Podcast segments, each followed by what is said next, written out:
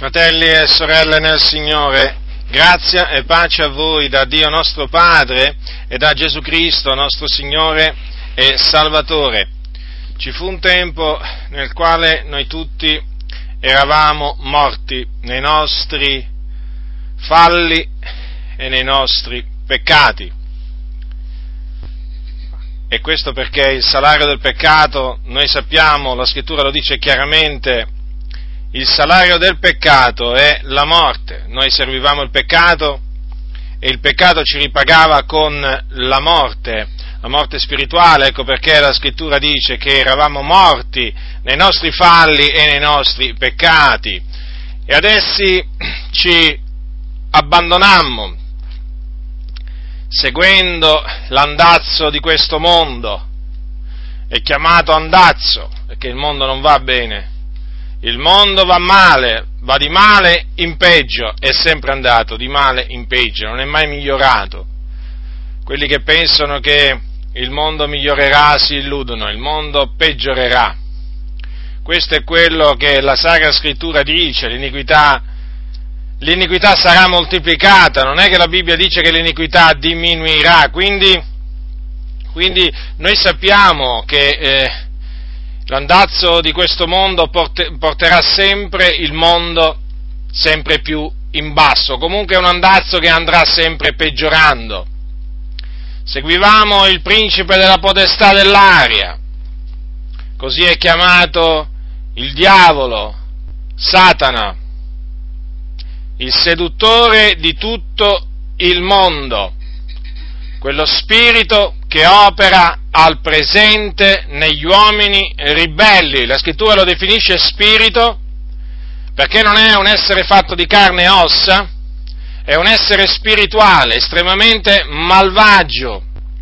Induce gli uomini a operare malvagiamente, a uccidere, facciamo degli esempi, a uccidere, a dire menzogne, a darsi alla stregoneria, a commettere adulterio, a commettere fornicazioni, a mentire. Infatti, peraltro, è chiamato il padre della menzogna, è bugiardo, quando parla il falso parla del suo, non c'è verità in lui, non si è attenuto alla verità, dunque è uno spirito ribelle naturalmente a Dio, perché Satana inizialmente era una creatura immacolata, ma poi fece spazio all'orgoglio, alla superbia, e si ribellò a Dio, e difatti è diventato il nemico di Dio, e con lui ha trascinato anche degli angeli ribelli. Dunque è uno spirito, e questo spirito opera al presente negli uomini ribelli o nei figlioli di disubbidienza, e noi appunto seguivamo questo spirito, il diavolo. Ecco perché eravamo dati al male, ecco perché non potevamo fare a meno di agire malvagiamente, perché noi eravamo nella scia del nemico di Dio, che ha in avversione tutto ciò che è giustizia, verità, santità. E questo spirito opera al presente negli uomini ribelli, quindi quando si vuole scoprire, se si vuole sapere la ragione per cui gli uomini sono ribelli o disubbidienti a Dio, la risposta è qui, nella Sacra Scrittura, perché questi, gli uomini, sono sotto la potestà del diavolo, di questo spirito che opera in loro, negli uomini ribelli, affinché disubbidiscano a Dio, certo, perché il nemico prende piacere che gli uomini disubbidiscano a Dio, non prende nessun piacere che gli uomini obbediscano a Dio, ma prende solo il piacere nel vedere gli uomini disubbidire a Dio, infrangere i comandamenti di Dio. E dunque pure noi eravamo tra gli uomini ribelli, non è che fossimo migliori, no, assolutamente, eravamo pure noi annoverati tra questi uomini ribelli, noi tutti pure, dice l'Apostolo Paolo, immersi nelle nostre concupiscenze carnali, siamo vissuti altra volta ubbidendo alle voglie della carne e dei pensieri. Ecco dunque che cosa eravamo prima di conoscere Dio, in quel tempo, quando non avevamo conoscenza di Dio, quando eravamo senza Dio. Eravamo schiavi di varie concupiscenze carnali, cioè vari peccati, vari vizi. Ubbidivamo in quel tempo alle voglie della carne e dei pensieri. La carne ha desideri contrari allo spirito, e noi seguivamo i desideri della carne, avevamo l'animo alle cose della carne, eravamo uomini carnali, eravamo quindi uomini ribelli, in inimicizia contro Dio, perché ciò a cui la carne ha l'animo è inimicizia contro Dio. Vedete cosa dice la Scrittura? Che ubbidivamo alle voglie della carne e dei pensieri.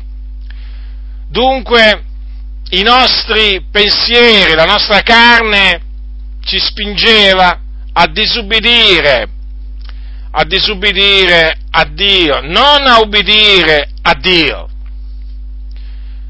Ed infatti eravamo insensati, traviati, odiosi, odiantici gli uni gli altri, eravamo malvagi. Ed eravamo dunque per natura figlioli d'ira come gli altri. Dunque l'ira di Dio era su di noi, pesava grave su di noi. Il Dio era indignato contro di noi, altrimenti non si spiega perché Paolo dice che eravamo per natura figlioli d'ira. Eh sì, è proprio così, l'ira di Dio posava sopra di noi, come naturalmente l'ira di Dio riposa sugli uomini ribelli adesso. Ecco perché dobbiamo annunciare agli uomini che Dio è indignato contro di loro, perché essi sono figli d'ira, perché essi disubbidiscono ai comandamenti del Signore. E chi disubbidisce ai comandamenti di Dio non può che attirarsi l'ira di Dio. Quando la Sacra Scrittura, dopo aver menzionato alcuni peccati, dice per queste cose, nessuno vi seduca con vani ragionamenti, perché per queste cose viene l'ira di Dio sugli uomini ribelli. È evidente che l'ira di Dio viene sui disubbidienti. L'ira di Dio è sui disubbidienti. E dunque dobbiamo dirlo chiaramente a questo mondo, agli uomini di questa generazione, che essi sono figli di ira, che l'ira ardente di Dio è contro di loro, come appunto era contro di noi. Noi eravamo sotto proprio l'ira di Dio. Voi riflettete per un momento al vostro passato, fratelli e sorelle nel Signore, vi renderete conto che le cose stavano esattamente come le descrive la Sacra Scrittura. La parola di Dio è verità, essa non può mentire. Anche se usa un linguaggio duro, essa dice la verità, sia Dio riconosciuto verace, ma ogni uomo bugiardo. Dunque questa era la nostra situazione in quel tempo. Ma Dio, che è ricco in misericordia, per il grande amore del quale ci ha amati, anche quando eravamo morti nei nostri falli e nei nostri peccati, ci ha vivificati con Cristo, avendoci perdonato tutti i peccati. Questo è quello che dice la Scrittura. Nel momento in cui noi siamo stati perdonati, siamo stati vivificati. Perché quando siamo stati perdonati, i nostri peccati sono stati cancellati. purificati, tolti, eliminati, sono stati fatti dileguare e dunque abbiamo ottenuto vita. La vita di Dio è entrata in noi e da quel momento non siamo più morti nei nostri peccati e nelle nostre trasgressioni e per questo naturalmente diamo lode, gloria, onore e grazie, azioni di grazie a Dio perché è Lui che ci ha perdonati in Cristo Gesù. Eh sì, siamo stati perdonati in Cristo Gesù, perché dobbiamo ricordarci che il perdono di tutti i nostri peccati lo abbiamo ottenuto in virtù dell'opera espiatoria di Gesù Cristo, il quale si è caricato di tutte le nostre iniquità sulla croce del Calvario e mediante il suo sacrificio ha annullato il peccato, mediante il suo sangue ha provveduto la remissione dei nostri peccati e noi, essendoci ravveduti ed avendo creduto nel suo nome, abbiamo ottenuto la remissione dei nostri peccati. Dunque, siamo stati perdonati quando ci siamo ravveduti ed abbiamo creduto nel Signore Gesù. Cosa significa quando ci siamo ravveduti ed abbiamo creduto nel Signore Gesù? Significa quando abbiamo riconosciuto davanti a Dio di essere dei peccatori, quando abbiamo provato tristezza, rincrescimento, dolore per averlo offeso, per avere trasgredito i suoi comandamenti, quando abbiamo deciso di porre fine a quella vita vana che conducevamo al servizio del peccato e quando abbiamo deciso di cominciare a servire la giustizia, perché il ravvedimento implica queste cose. Quando abbiamo creduto nel Signore Gesù Cristo significa invece quando abbiamo creduto che Gesù Cristo è il Figlio di Dio, che Dio ha mandato nel mondo per salvarlo mediante la sua morte e la sua resurrezione.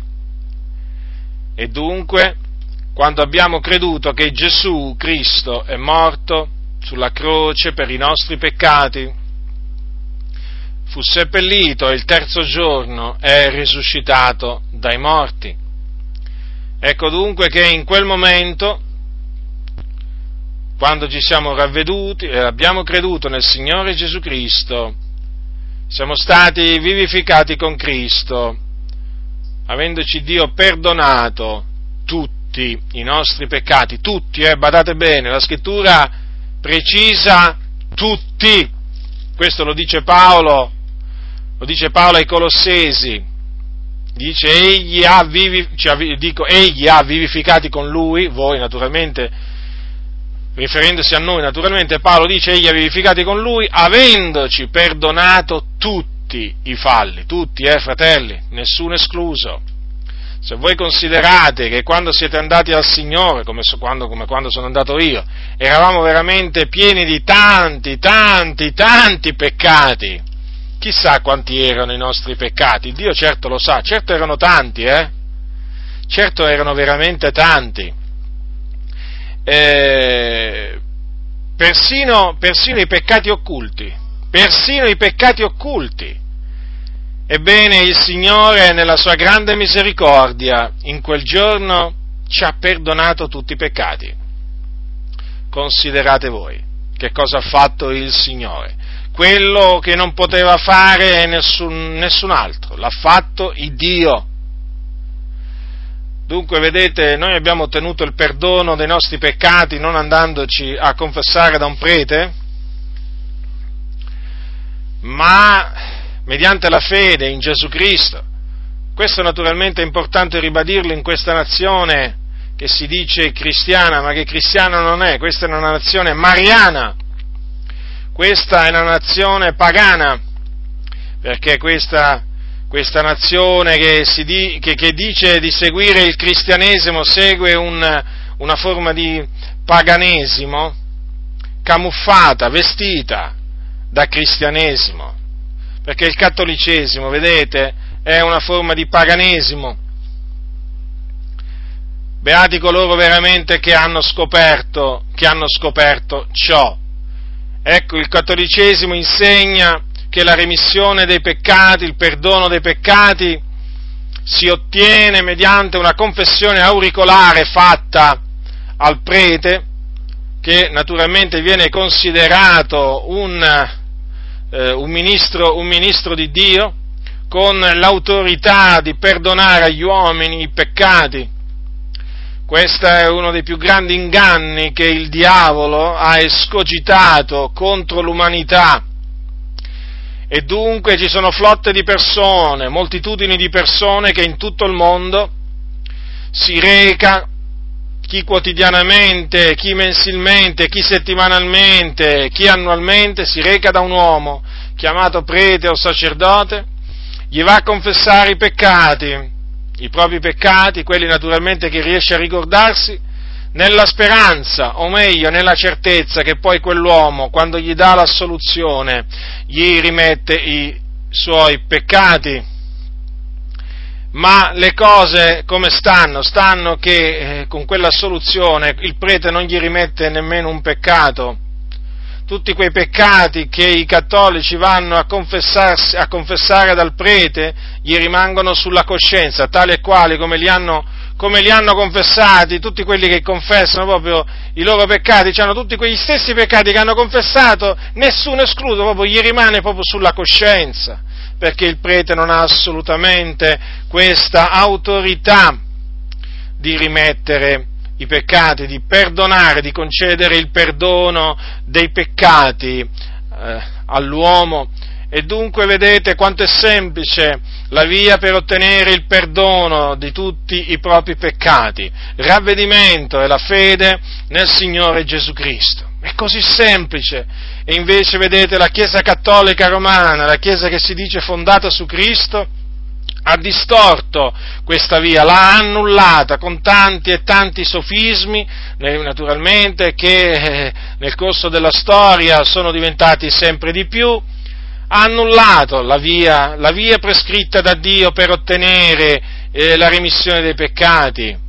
E ci sono centinaia di milioni di persone nel mondo che non conoscono la maniera per ottenere il perdono dei propri peccati. Parlo dei cattolici romani, non conoscono come ottenere il perdono dei peccati da Dio. Perché? Perché gli è stato insegnato di andare da un uomo invece di andare da Dio.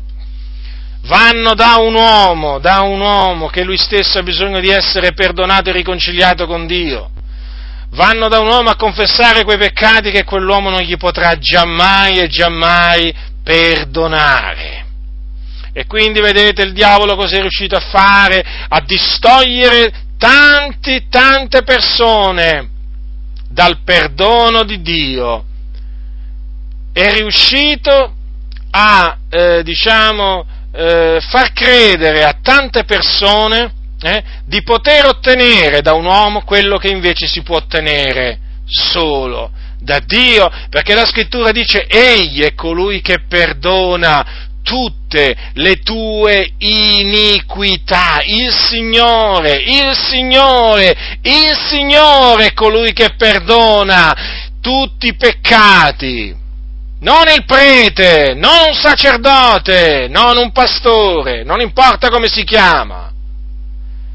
È il Signore, come diceva il salmista Davide nel Salmo 32, che belle parole ha detto così: io t'ho dichiarato il mio peccato, non ho coperto la mia iniquità, io ho detto confesserò le mie trasgressioni all'Eterno, e tu hai perdonato l'iniquità del mio peccato. Notate a chi confessò le sue trasgressioni Davide. all'Eterno, al Signore. E che fece il Signore? Gli perdonò i suoi peccati, glieli perdonò, perché dice Davide: tu hai perdonato l'iniquità del mio peccato. E invece oggi cosa viene fatto credere? Confessa i tuoi peccati a un uomo e poi quell'uomo ti perdonerà i tuoi peccati. Quale grande inganno veramente perpetrato dal padre della menzogna a danno di milioni e milioni di persone. Considerate da quanti secoli le anime sono tratte in inganno dalla dottrina della Chiesa Cattolica Romana, da questa teologia perversa, da questa teologia abominevole che è riuscita veramente ad annullare il Vangelo della grazia di Dio, la via della salvezza, l'ha tolta di mezzo, l'ha tolta davanti agli occhi delle persone. Non è che gli presentano la via della salvezza, semmai gli presentano la via della perdizione, perché veramente...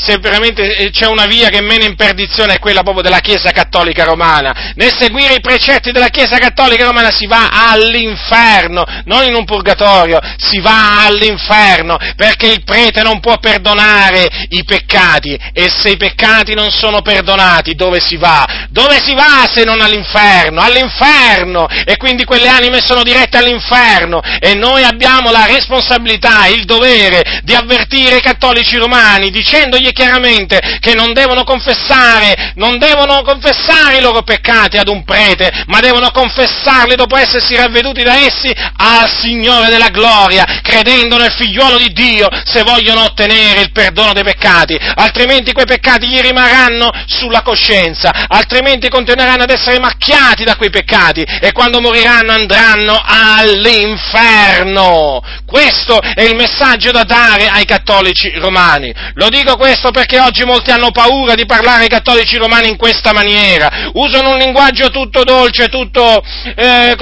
tutto lusinghevole.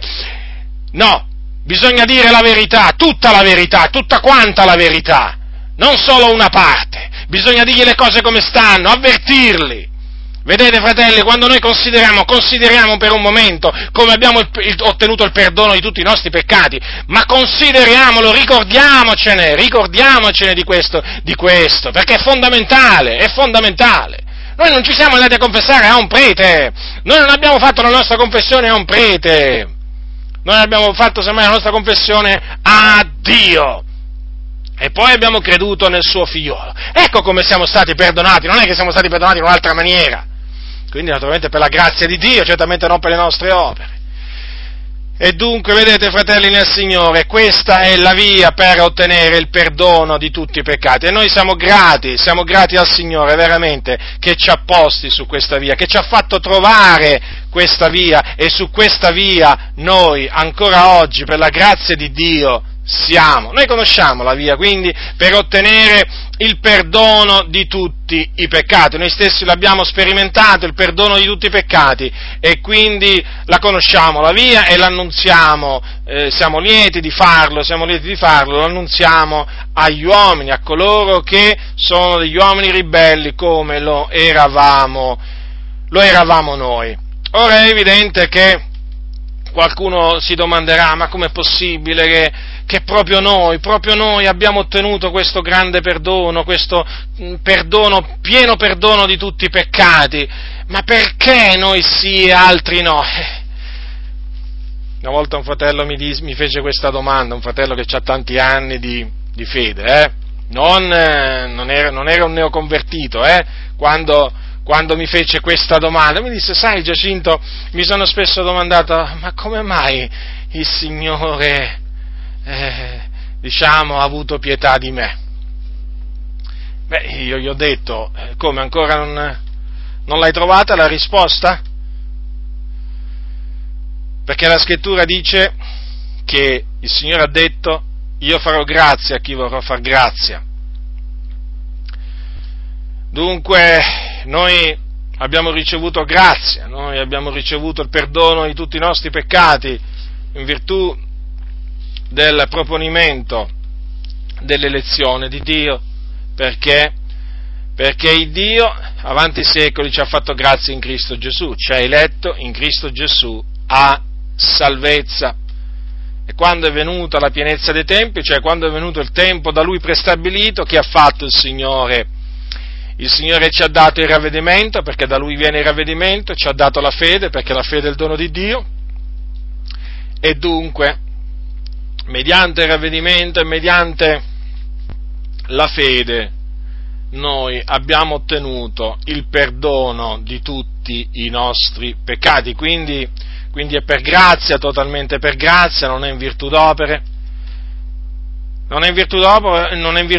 proprio perché il Signore ci ha fatto grazia in Cristo Gesù avanti i secoli, la Bibbia dice, avanti i secoli, o come dicono alcune traduzioni, prima che il tempo iniziasse. E dunque vedete il perché a questa, cioè la domanda perché noi sì e altri no, è questa, perché il Signore ha voluto farci grazia, in altre parole, perché il Signore ha voluto perdonarci, essendo che ci aveva eletti in Cristo a salvezza prima della fondazione del mondo. E dunque vedete, fratelli, da qualsiasi lato si esamina il perdono di tutti i peccati che noi abbiamo ottenuto, alla fine dobbiamo sempre arrivare alla conclusione che a Dio è piaciuto perdonarci, a Dio è piaciuto avere grazia di noi. Sì, Lui fa misericordia a chi vuole e noi siamo tra coloro a cui Dio ha voluto fare misericordia. Non c'è ingiustizia alcuna in Dio per aver agito così e per agire così, perché Dio fa tutto ciò che gli piace, egli è libero di fare ciò che gli appartiene, quello che vuole. E dunque non v'è alcuna ingiustizia in Dio.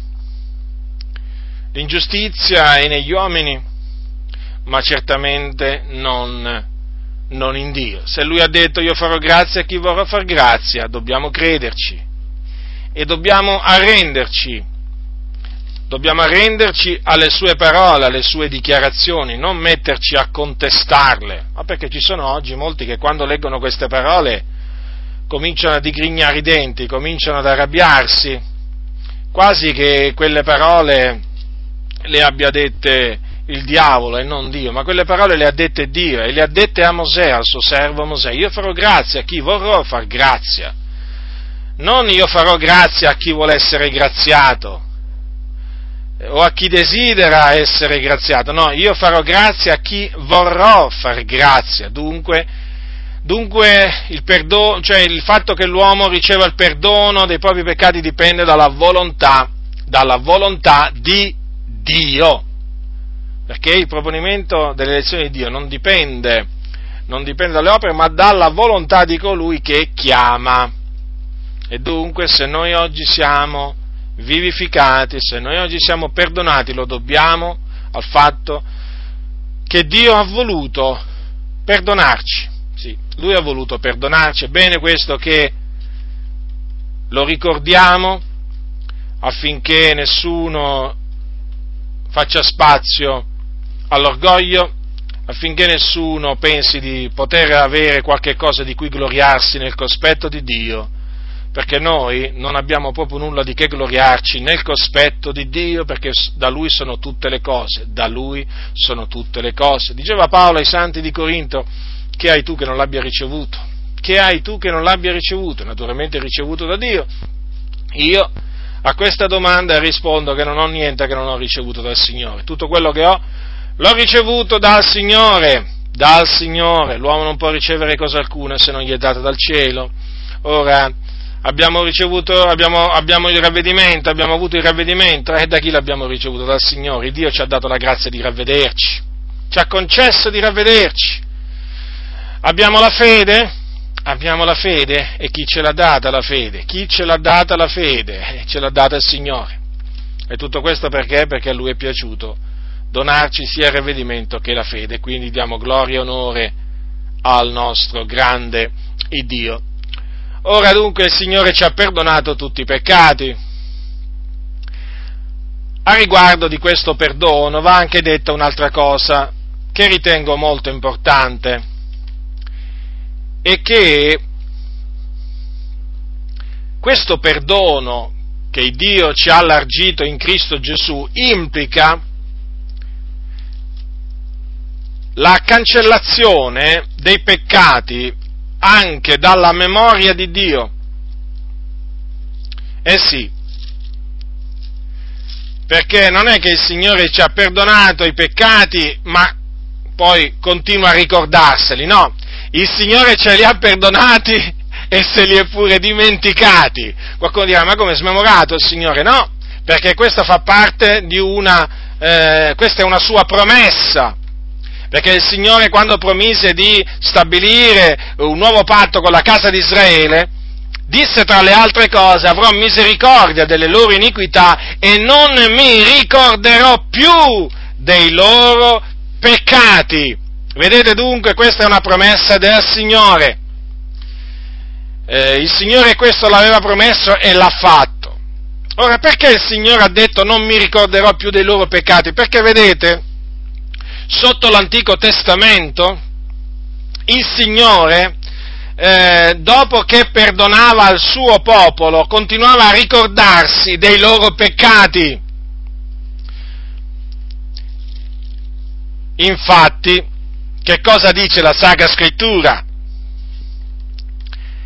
Che voi sapete che la legge, che naturalmente prescriveva dei sacrifici da offrire per i propri peccati, che poi erano i sacerdoti a offrire questi sacrifici, e in particolare il sommo sacerdote in un particolare giorno che era il giorno dell'espiazione, che era una volta all'anno, la legge aveva un'ombra dei futuri beni, in altre parole quei sacrifici per il peccato che Dio aveva ordinato nella legge di offrire, l'aveva ordinati al popolo di offrirli, non cancellavano i peccati né dalla coscienza di coloro che offrivano quei sacrifici, ma neppure dalla memoria di Dio. Infatti, vedete, dice lo scrittore agli ebrei che la legge al capitolo 10, al versetto 1, non può mai con quegli stessi sacrifici che sono offerti continuamente anno dopo anno rendere perfetti quelli che si accostano a Dio. Altrimenti non si sarebbe egli cessato di offrirli, non avendo più gli adoratori una volta purificati alcuna coscienza di peccati. Invece in quei sacrifici è rinnovato ogni anno il ricordo dei peccati, perché è impossibile che il sangue di tori e di becchi tolga i peccati. Dunque vedete, quei sacrifici che venivano offerti erano ombra del sacrificio perfetto di Cristo, che poi Cristo avrebbe offerto nella pienezza dei tempi. Ed essendo appunto un'ombra del perfetto sacrificio, non potevano cancellare i peccati dalla coscienza, non li potevano cancellare dalla coscienza degli adoratori, di quelli che offrivano quei sacrifici. Praticamente non potevano, quanto alla coscienza, rendere perfetto colui che offriva il culto a Dio. Questa è l'espressione usata dalla Sacra Scrittura, perché in quei sacrifici era rinnovato ogni anno il ricordo dei peccati. Praticamente il Dio si perdonava, ma non cancellava, cioè quei peccati non venivano cancellati dalla coscienza degli adoratori, e poi quei peccati erano, diciamo, il ricordo di quei peccati si rinnovava ogni anno. Quindi vedete, bisogna tenere a mente questo, per naturalmente apprezzare il perdono dei peccati, di tutti i peccati che noi abbiamo ricevuto, bisogna considerare il perdono dei peccati che ottenevano gli israeliti sotto la legge quando offrivano quei sacrifici espiatori che Dio aveva comandato loro di offrire. Ora vi voglio leggere alcune espressioni, per esempio nel libro del Levitico, se voi prendete il libro del Levitico, il Signore diede appunto la legge dei sacrifici per il peccato, e in effetti si legge che il Signore perdonava, il Signore aveva promesso proprio di perdonare. Infatti facciamo un esempio. Nel caso fosse stata la raunanza a commettere peccato, capitolo 4, versetto 13, però leggerò il versetto, allora, versetto 20, la seconda parte del versetto 20, dopo che il sacerdote offriva quello che il Signore aveva decretato di offrire per il peccato della raunanza, c'è scritto, così il sacerdote farà l'espiazione per la raunanza e le sarà perdonato. Vedete dunque, si parlava di perdono anche nella legge, ma non era lo stesso perdono che, oggi noi abbiamo ottenuto in Cristo Gesù. Era un perdono, lo ripeto, che non implicava la rimozione dei peccati dalla propria coscienza. In altre parole, venivano perdonati, ma quei peccati non venivano cancellati dalla coscienza degli adoratori. E così anche naturalmente nel giorno dell'espiazione, Yom Kippur, anche lì c'erano dei sacrifici per il peccato che il sommo sacerdote in questo caso doveva offrire sia per lui e la sua casa e sia per tutta la raunanza. Anche in quel giorno veniva fatta l'espiazione dei peccati dei sacerdoti e di tutta la raunanza, e venivano perdonati i loro peccati, però quei peccati dalla loro coscienza non sparivano, non venivano cancellati. Perché è impossibile che il sangue di Tore e di Becchi tolga i peccati, perché naturalmente quello che faceva l'espiazione sotto l'Antico Testamento, che cos'era? Era il sangue di vitelli, era il sangue di tori, e quel sangue lì, che il Signore aveva decretato poi di metterlo sull'altare, e poi in particolare il giorno dell'espiazione doveva essere portato quel sangue nel luogo santissimo per appunto fare l'aspersione. Dico, quel sangue non poteva togliere i peccati, perché solo il sangue dell'agnello di Dio, che sarebbe venuto poi centinaia e centinaia di anni dopo, avrebbe potuto fare tutto ciò.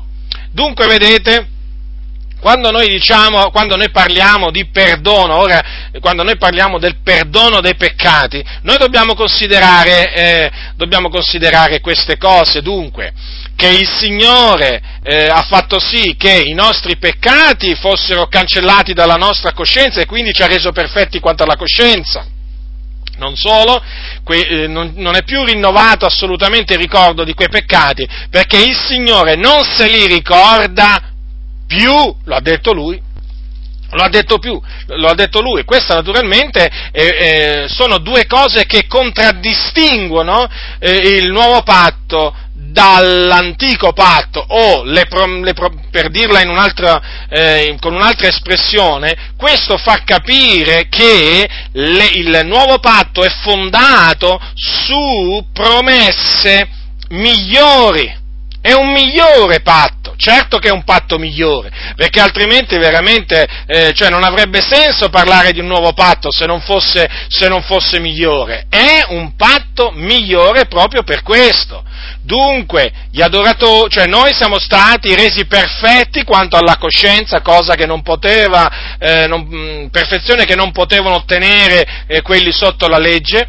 E poi i nostri peccati non sono più nella memoria di Dio, Dio non si ricorda più di quei peccati, appunto perché anche qui lo ha promesso, io non mi ricorderò più dei loro peccati e delle loro iniquità. Ecco dunque perché non abbiamo più bisogno di fare sacrifici espiatori, di offrire sacrifici espiatori, perché noi siamo stati resi perfetti una volta per sempre dall'offerta di Gesù Cristo, offerta che, vi ricordo, fu fatta una volta per sempre, l'offerta appunto del suo corpo, l'offerta del suo sangue, che non è rinnovabile. Non si può rinnovare, si può solo ricordare. Perché vi dico questo? In riferimento alla messa della Chiesa Cattolica Romana, che pretende di essere il sacrificio, la ripetizione del sacrificio di Cristo. Il sacrificio di Cristo, fratelli nel Signore, non può essere ripetuto nella maniera più assoluta.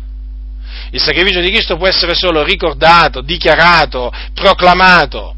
ma non può nella maniera più assoluta essere ripetuto, come invece affermano i teologi papisti, che mentono come mente il loro padre, che è il diavolo. Dunque, queste cose, fratelli, le dovete tenere bene a mente, perché fanno parte del nuovo patto, e noi siamo nel nuovo patto, e naturalmente se siamo nel nuovo patto vuol dire che c'è un vecchio patto, no? E allora, se c'è un vecchio patto, dobbiamo conoscere questo vecchio patto, che cosa diceva riguardo del perdono, se no come faremo a dichiarare che il nuovo patto è migliore? Sì, il nuovo patto è migliore anche in relazione al perdono. Ecco perché è bene studiare, investigare anche l'Antico Testamento, in particolare la legge di Mosè, per comprendere poi come in Cristo si sono adempiuti i sacrifici espiatori, come Cristo, il sacrificio di Cristo è la realtà e non più l'ombra, e l'ombra è costituita da tutti quei sacrifici per il peccato che venivano offerti sotto la legge, e anche per considerare gli effetti dell'espiazione di Cristo, quanto siano migliori, nettamente migliori degli effetti dell'espiazione che veniva fatta tramite i sacrifici per il peccato sotto la legge di Mosè. È fondamentale questo, fratelli, per apprezzare ancora maggiormente il perdono di tutti i peccati che noi abbiamo ricevuto in Cristo Gesù, perché, lo ripeto, è stato in virtù di quello che Lui ha fatto sulla croce che noi siamo stati resi perfetti quanto alla coscienza. Noi siamo stati santificati, fratelli, mediante l'offerta del corpo di Gesù Cristo, fatta una volta per sempre. E quelli che sono stati santificati sono stati resi perfetti, fratelli. Attenzione, essere stati resi perfetti, non fraintendete quello che dice la Sacra Scrittura, non significa essere stati fatti infallibili, no, perfetti quanto alla coscienza, perché quei vecchi peccati che noi commettemmo quando eravamo sotto la potestà del diavolo, il Signore ce li ha perdonati, cancellati, e di essi non si ricorda più. È una cosa meravigliosa sapere che Dio non si ricorda più di quei peccati, fratelli. Considerate voi quale promessa meravigliosa che il Signore ha adempiuto sotto il nuovo patto in Cristo Gesù, perché questa promessa si è potuta adempiere solo una volta che Cristo ha offerto se stesso in sacrificio per i nostri peccati, perché appunto è stato solo in quel momento che è stata provveduta la piena espiazione dei peccati, è stata provveduta la cancellazione dei peccati dalla coscienza dell'uomo, appunto mediante il sangue di Gesù Cristo. E proprio in virtù di questo allora poi il Signore dice: non mi ricorderò più dei loro peccati. Ora, è evidente che, come dicevo prima, non è che noi siamo stati resi perfetti, non è che noi siamo persone che non pecchiamo più, affinché veramente nessuno capisca una cosa per un'altra. Noi siamo stati perdonati da tutti i nostri peccati, però dobbiamo riconoscere che ancora, pecchiamo. Se diciamo di non avere peccato, la Scrittura dice: lo facciamo bugiardo, e la sua parola non è in noi. Io non potrei dire di non avere peccato, perché se lo dicessi farei il Signore bugiardo e la sua parola non sarebbe in me. Come potrei dire di dire la verità? Come potrei dire di essere nella verità, di dire la verità affermando di non avere peccato? Sarei veramente un bugiardo se dicessi di non avere peccato, e quindi anche ognuno di voi. Ora, chiaramente tutti falliamo in molte cose, la Sacra Scrittura dice, e nessuno di noi può dire di essere senza peccato e di non avere peccato. Allora, adesso, perché adesso dobbiamo parlare di adesso, Chiaramente noi abbiamo parlato di quando abbiamo ottenuto il perdono dei nostri vecchi peccati. Quello è stato un giorno particolare. In quel giorno tutti i nostri peccati sono stati cancellati, purificati, annullati, e il Signore proprio non se ne ricorda più. Ma adesso, fratelli nel Signore, con i peccati che commettiamo adesso, cioè in riferimento ad essi, che soluzione c'è per ottenere il perdono? C'è soluzione, cioè c'è possibilità di ottenere il perdono anche da essi? Certamente che c'è. La scrittura dice: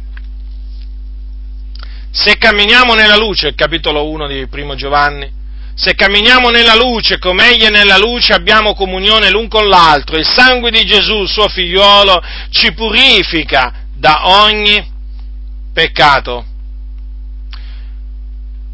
Quindi poi dice più avanti: se confessiamo i nostri peccati, egli è fedele e giusto da rimetterci peccati e purificarci da ogni iniquità. Guardate che qui stava parlando il discepolo che Gesù amava, Giovanni, apostolo.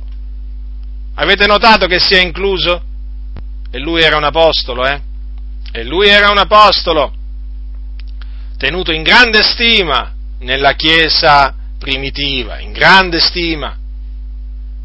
Allora che cosa ha detto? Lo ripeto: se confessiamo i nostri peccati,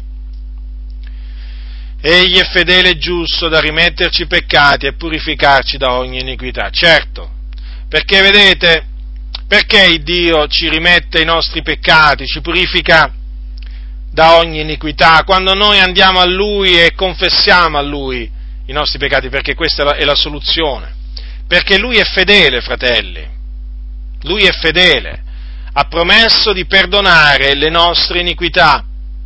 È giusto il Signore sa che siamo polvere, il Signore sa che siamo esseri che sbagliamo, sa che noi siamo degli esseri che pecchiamo, ma Egli è giusto, vedete, non è ingiusto da trattenere il suo perdono, da rifiutarcelo, no?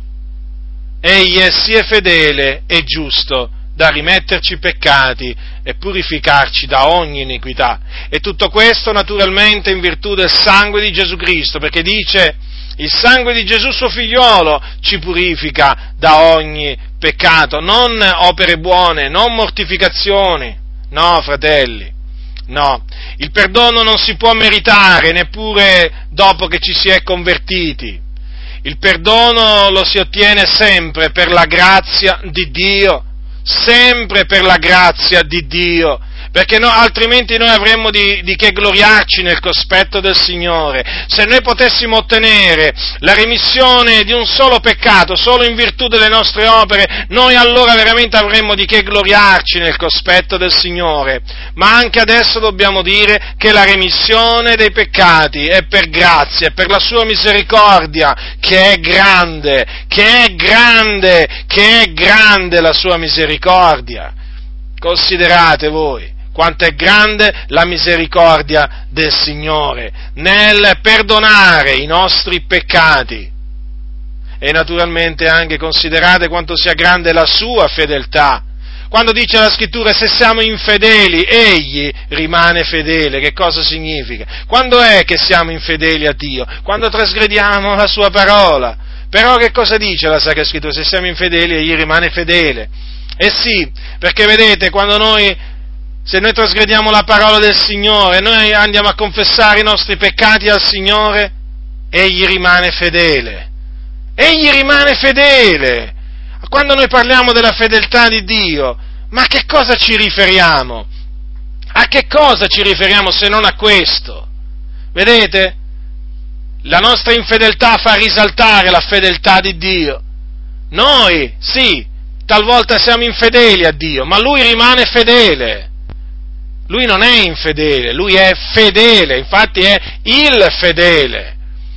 E in virtù di questa sua fedeltà, Egli ci rimette i peccati che commettiamo, fratelli, che commettiamo. Ora, va detto però un'altra cosa, che è vero, per ottenere il perdono dei nostri peccati adesso dobbiamo confessare i nostri peccati a Dio, sì, questo sì, ma c'è un'altra condizione che è importante quanto questa, cioè oltre a confessare i nostri peccati a Dio, dobbiamo fare un'altra cosa per ottenere il perdono dei nostri peccati. E qual è questa cosa? Dobbiamo perdonare agli uomini i loro peccati. Lo ripeto, dobbiamo perdonare agli uomini i loro peccati. L'Apostolo Paolo dice come il Signore, lo dice ai Colossesi questo, prendete il capitolo 3 dell'Epistola di Paolo ai Colossesi, capitolo 3, versetto 13, la seconda parte. Come il Signore vi ha perdonati, così fate anche voi. Dunque, fratelli, il Signore ci ha perdonati? È come se ci ha perdonati. Tanti peccati. Il Signore ha avuto misericordia di noi. E noi cosa dobbiamo fare adesso? Dobbiamo fare la stessa cosa. Avere misericordia di coloro che peccano contro di noi e perdonarli. Infatti dice la Sacra Scrittura, sopportandovi gli uni gli altri e perdonandovi a vicenda, se uno ha di che dolersi d'un altro. Questo poco prima, appunto, del versetto che vi ho letto poco fa. Ed è un ordine, sapete, quello di perdonare a coloro che peccano contro di noi. È un ordine. Naturalmente, però, questo perdono, coloro che peccano contro di noi, lo otterranno se si pentono.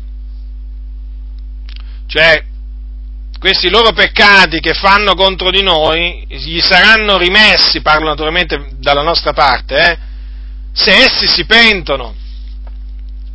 E certo, perché come noi abbiamo ottenuto il perdono di Dio quando ci siamo pentiti dei nostri peccati e abbiamo chiesto al Signore di perdonarci, così anche il nostro prossimo otterrà il perdono dei suoi peccati che ha fatto contro di noi quando si pentirà dei suoi peccati e ci verrà naturalmente a chiedere perdono. Capitolo 18 di Matteo, sono le prendete Luca 17. Luca 17 sono le parole di Gesù, queste qua. Capitolo 17, versetto 3-4. Luca, badate a voi stessi, disse Gesù, se il tuo fratello pecca, riprendilo, e se si pente, perdonagli, e se ha peccato contro te 7 volte al giorno, e 7 volte torna a te e ti dice, mi pento, perdonagli. Notate bene, che qui è un comando quello di perdonare, al nostro fratello, quando si pente, dice. Allora, innanzitutto, se il nostro fratello pecca, lo dobbiamo riprendere, sì, non è che dobbiamo far finta di niente, e nemmeno c'è scritto qua che dobbiamo pregare per lui, no, perché dico questo perché oggi ci sono alcuni, non che non bisogna pregare, attenzione, ma qui c'è scritto di riprenderlo, no, perché c'è un altro passo, per esempio, in Giovanni che dice, se uno vede il suo fratello commettere, allora capitolo 5, se uno vede il suo fratello commettere un peccato che non mena a morte, pregherà e Dio gli darà la vita. Sì, dobbiamo pregare, certamente, però io in riferimento alle parole di Gesù, ecco, perché ho detto non dobbiamo pregare, perché in riferimento alle parole di Gesù che cosa ha detto? Che cosa dobbiamo fare? Dobbiamo riprenderlo. Certo, dobbiamo pregare affinché il Signore veramente gli dia ravvedimento, gli dia la vita, però intanto dobbiamo riprenderlo, Certo, la riprensione, quella di cui oggi non si sente quasi mai parlare. Allora dobbiamo riprenderlo, naturalmente fargli presente che ha sbagliato, che ha peccato contro di noi, fargli comprendere che si è comportato male. Allora cosa dice la scrittura? Se si pente, perdonagli.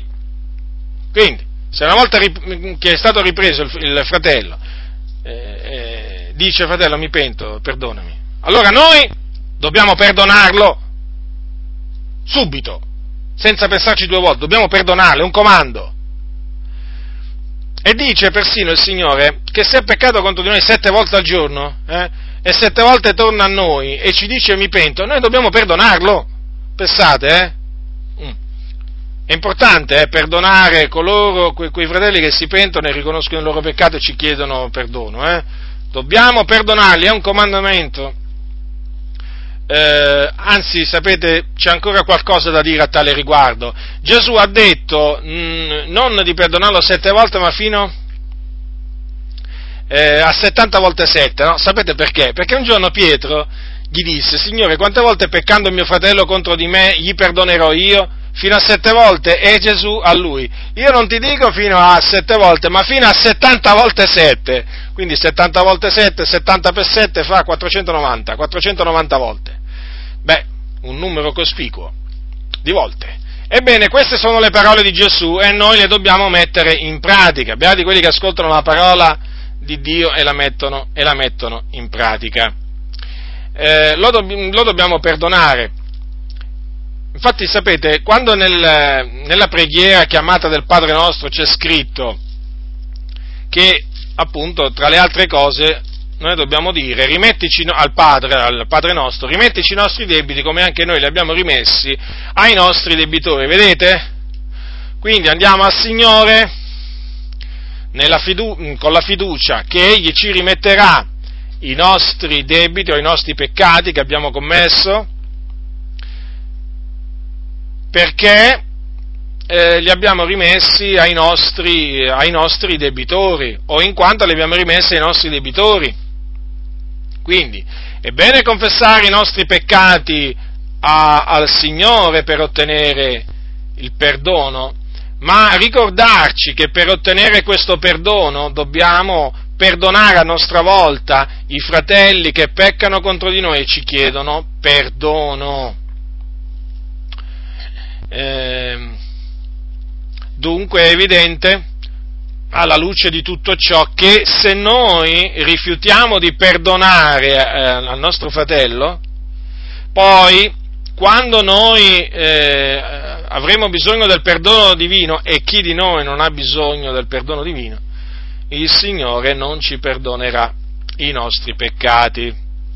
Difatti Gesù ha detto, prendete il capitolo 6 di Matteo, che è il versetto 14, dal versetto 14 in avanti, perché se voi perdonate agli uomini i loro falli, il Padre vostro celeste perdonerà anche a voi, ma se voi non perdonate agli uomini, neppure il Padre vostro perdonerà i vostri falli. Guardate che queste parole sono molto dure, e fanno capire quanto sia importante perdonare agli altri i peccati che essi commettono contro di noi. Rendetevi conto che se noi non perdoniamo agli altri, poi il Signore non perdonerà a noi. Vuoi non essere perdonato dal Signore? Spero che tu voglia essere perdonato dal Signore, perché trovarsi in una condizione in cui il perdono divino non arriva è brutto, è bruttissimo.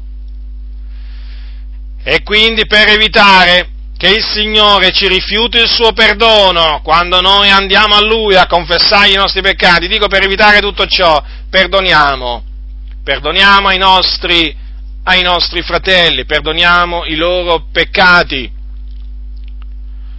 Ora, che succederà?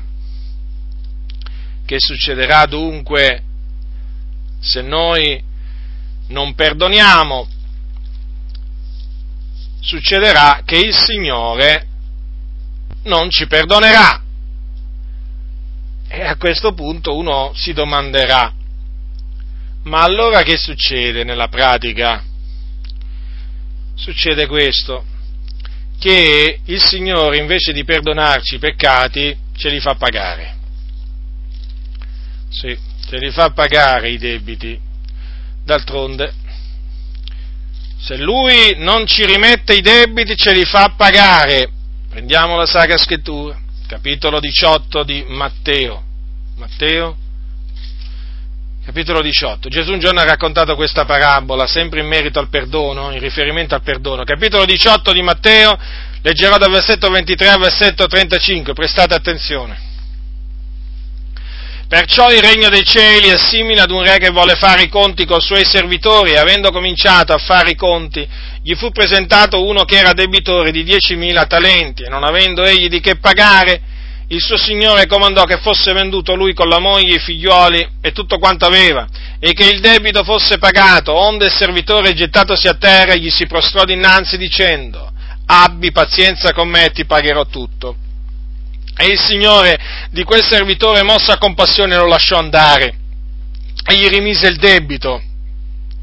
Ma quel servitore uscito trovò uno dei suoi conservi che gli doveva 100 denari, afferratolo lo strangolava dicendo: paga quel che devi. Onde il conservo, gettatosi a terra, lo pregava dicendo: abbi pazienza con me e ti pagherò.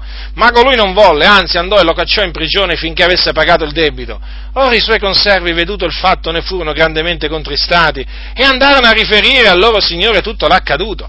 Allora il suo signore lo chiamò a sé e gli disse: malvagio servitore, io t'ho rimesso tutto quel debito perché tu me ne supplicasti, non dovevi anche tu aver pietà del tuo conservo, come ebbi anch'io pietà di te? E il suo signore, adirato, lo diede in mano degli aguzzini, fino a tanto che avesse pagato tutto quel che gli doveva.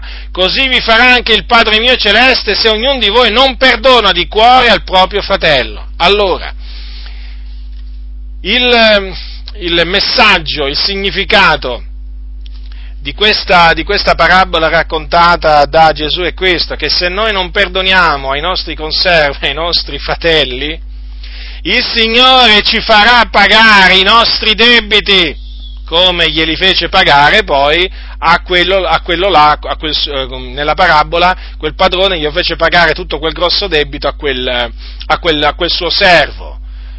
Dunque, fratelli nel Signore, attenzione, perché il Signore ha detto che nella parabola che il suo Signore adirato lo diede in mano degli aguzzini fino a tanto che avesse pagato tutto quel che gli doveva.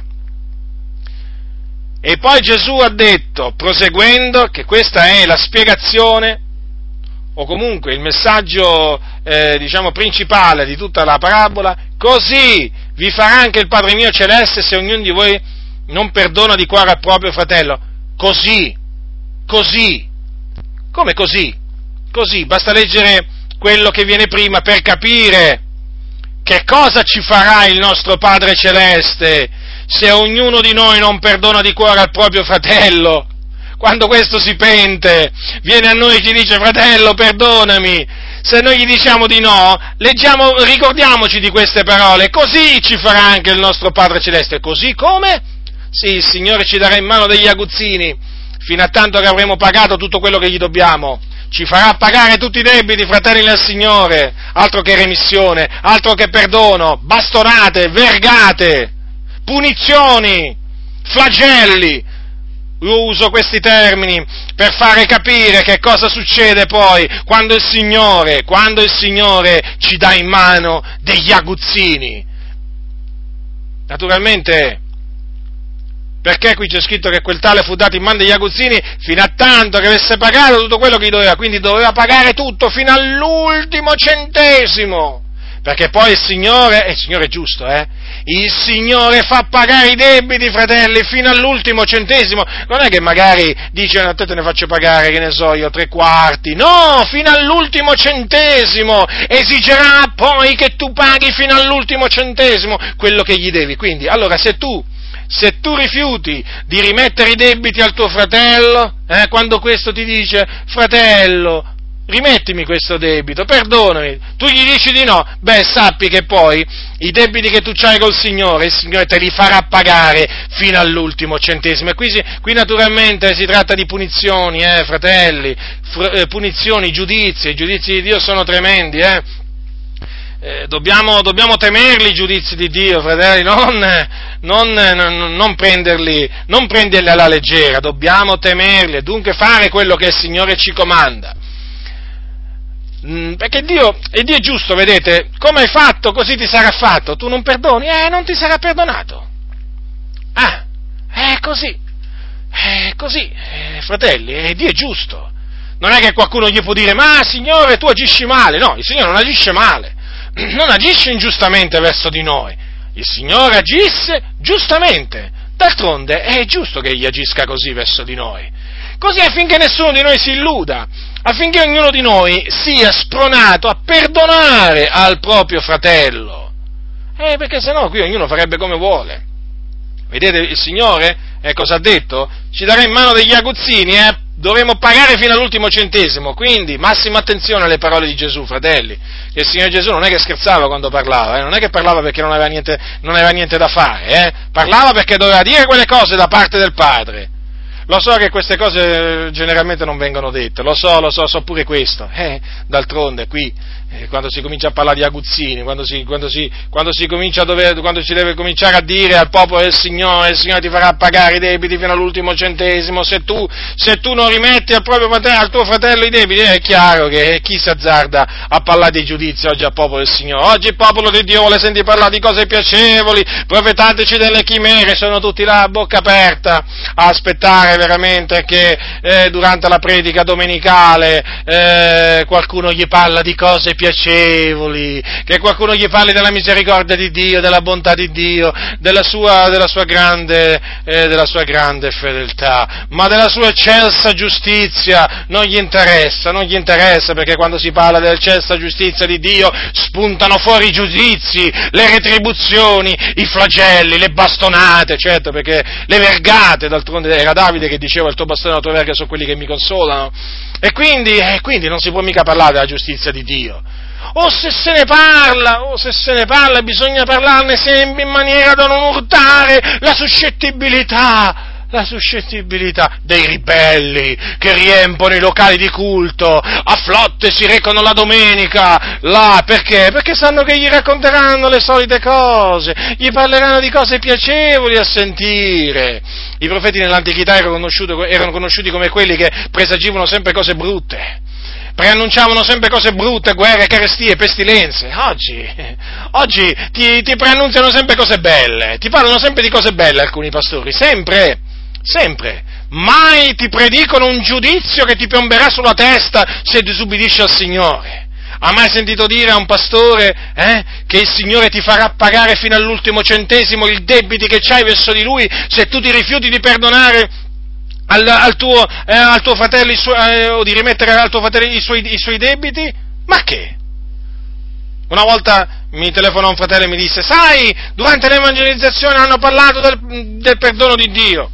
Ma naturalmente era uno studio sul perdono di Dio, Naturalmente hanno preso tutti i passi, e allora mi venne di domandare, ma dimmi, ma hanno parlato appunto di questo argomento inerente al perdono di Dio? No, questo non l'hanno proprio menzionato, io ho detto, vedi, tanto per cambiare.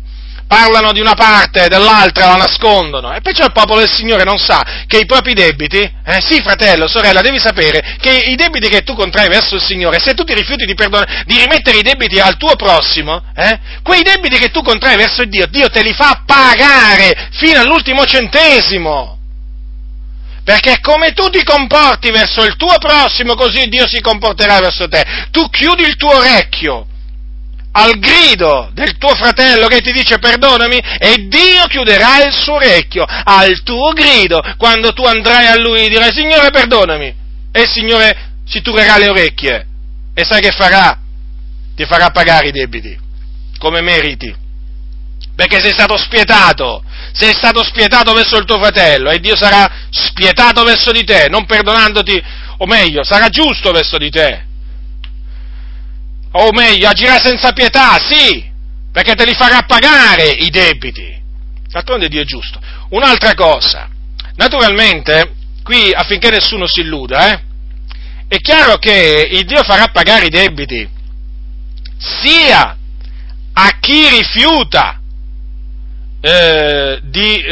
di perdonare il proprio fratello, ma anche a quel fratello che pecca E non si pente, non chiede perdono, Capitolo 5 di Matteo, sì, perché c'è questo aspetto anche, da sottolineare, affinché nessuno si illuda.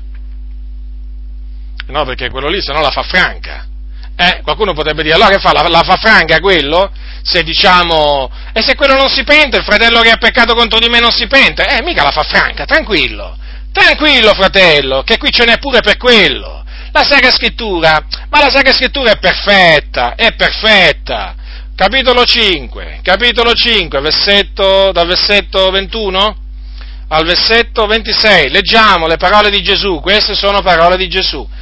Voi avete udito che fu detto agli antichi: non uccidere, chiunque avrà ucciso sarà sottoposto al tribunale, ma io vi dico, chiunque si adira contro il suo fratello, alcuni aggiungono senza cagione, sarà sottoposto al tribunale, e chi avrà detto al suo fratello raca, vi ricordo che è un insulto che probabilmente significa stupido, allora chi avrà detto al suo fratello stupido sarà sottoposto al sinedrio, e chi gli avrà detto pazzo sarà condannato alla genna del fuoco, quindi attenzione fratelli,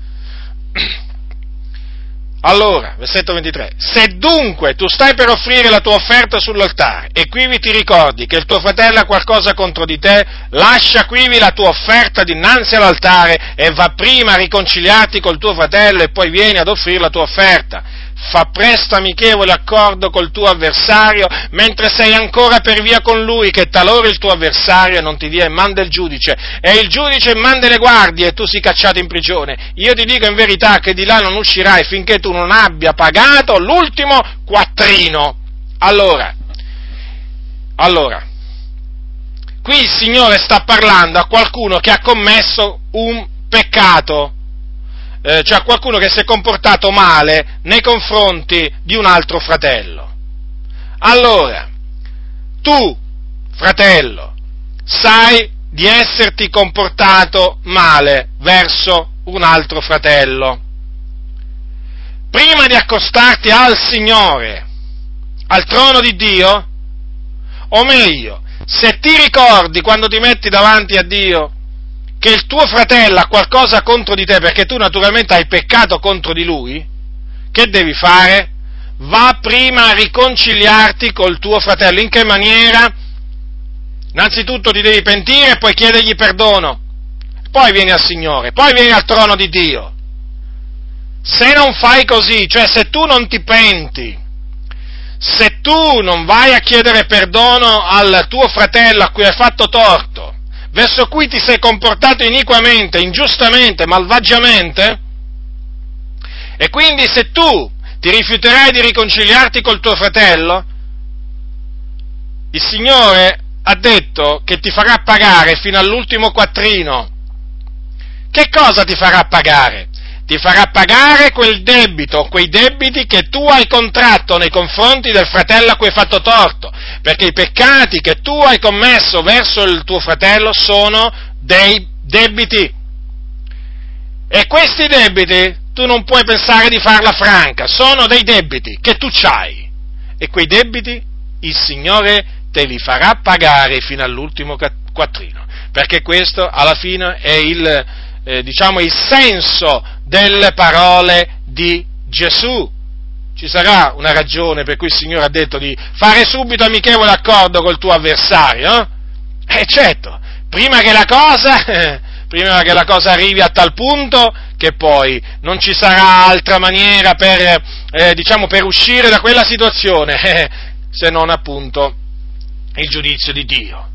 Dunque, vedete fratelli, Dio è giusto, la parola dell'Eterno è giustizia, vedete? È giustizia, perché qui il Signore non è che la fa fare franca a qualcuno, No, fratelli. Le parole di Gesù, le parole degli Apostoli sono molto chiare, e noi faremo bene a prestare attenzione alle parole di Gesù.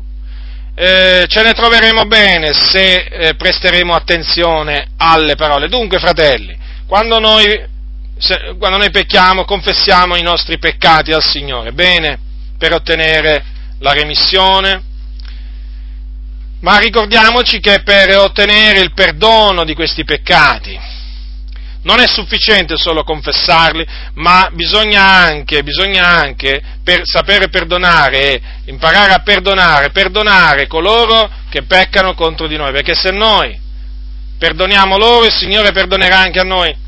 Ma se noi ci rifiutiamo di perdonare al nostro fratello che si pente e ci chiede perdono, allora anche il Signore si rifiuterà di perdonare i nostri debiti quando noi andremo a Lui, gli diremo: Signore, rimettici i nostri debiti. E che farà? Se non ce li farà pagare fino all'ultimo centesimo, fino all'ultimo quattrino. Naturalmente cosa simile anche da dire verso coloro, e quindi c'è un giudizio di Dio, verso coloro che peccano contro altri fratelli, non si pentono, naturalmente non cercano di riconciliarsi col fratello a cui hanno fatto torto, naturalmente pagheranno i loro debiti che hanno, per i loro peccati pagheranno, il Signore gli farà pagare fino all'ultimo quattrino quei debiti che hanno contratto. Dunque siamo avvertiti tutti quanti qua siamo avvertiti, l'avvertimento è per ognuno di noi: temiamo il Signore, tremiamo nel suo cospetto, sapendo di avere un Dio giusto che fa giustizia ad ognuno. E dunque, fratelli, ricordandoci quanti debiti il Signore ci ha perdonati, ricordiamoci di perdonare al nostro fratello quando ci dirà, dopo che noi l'abbiamo ripreso: fratello, mi pento, perdonami. Ricordiamoci di perdonargli quello che lui, naturalmente, il peccato che lui ha commesso. Non diventiamo spietati come quel servitore a cui gli era stato perdonato un grande debito, e poi, quando incontrò il suo conservo che gli doveva un debituccio, una piccola somma, o prese per la gola, lo strangolava, gli diceva: paga quel che devi. Ma vi rendete conto? Ma vi rendete conto la spietatezza di quel servo? Paga quel che devi. E quello gli diceva: abbi pazienza con me, ti pagherò. No, ma quello non volle, anzi lo andò, lo cacciò in prigione fino a che avesse pagato il debito, quel piccolo debito, pensate, per un piccolo debito. E noi talvolta rischiamo di dimenticarci quale grande debito che il Signore ci ha perdonato. Quando io considero magari un fratello che pecca contro di noi, cosa vuoi che sia quel peccato veramente? Confronto ai peccati che noi abbiamo commesso contro Dio e che Lui ci ha perdonati, ma proprio un'inezia. Eppure talvolta ci sono taluni che si mostrano spietati verso il proprio fratello, e questo non è bene, perché noi dobbiamo essere pietosi, misericordiosi, come è misericordioso il nostro Padre Celeste. Beati i misericordiosi, perché a loro misericordia sarà fatta. Gli spietati non sono beati, fratelli, la Bibbia non chiama mai gli spietati beati. Guai agli spietati, perché poi il Signore si mostrerà spietato verso di loro e gli farà pagare tutti i debiti a loro.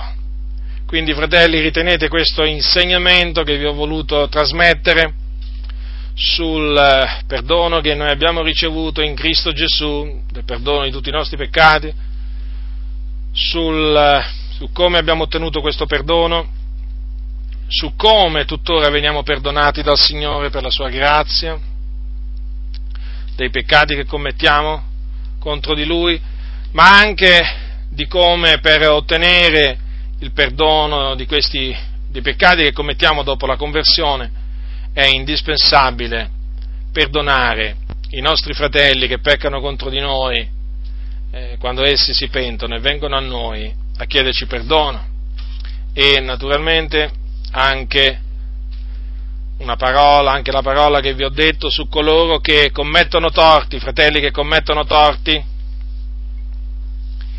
e non si pentono, non si riconciliano col fratello a cui hanno fatto torto, perché il Signore colpirà anche costoro, perché gli farà pagare fino all'ultimo quattrino i debiti che hanno contratto. La grazia del Signore nostro Gesù Cristo sia con tutti coloro che lo amano con purità incorrotta. Amen.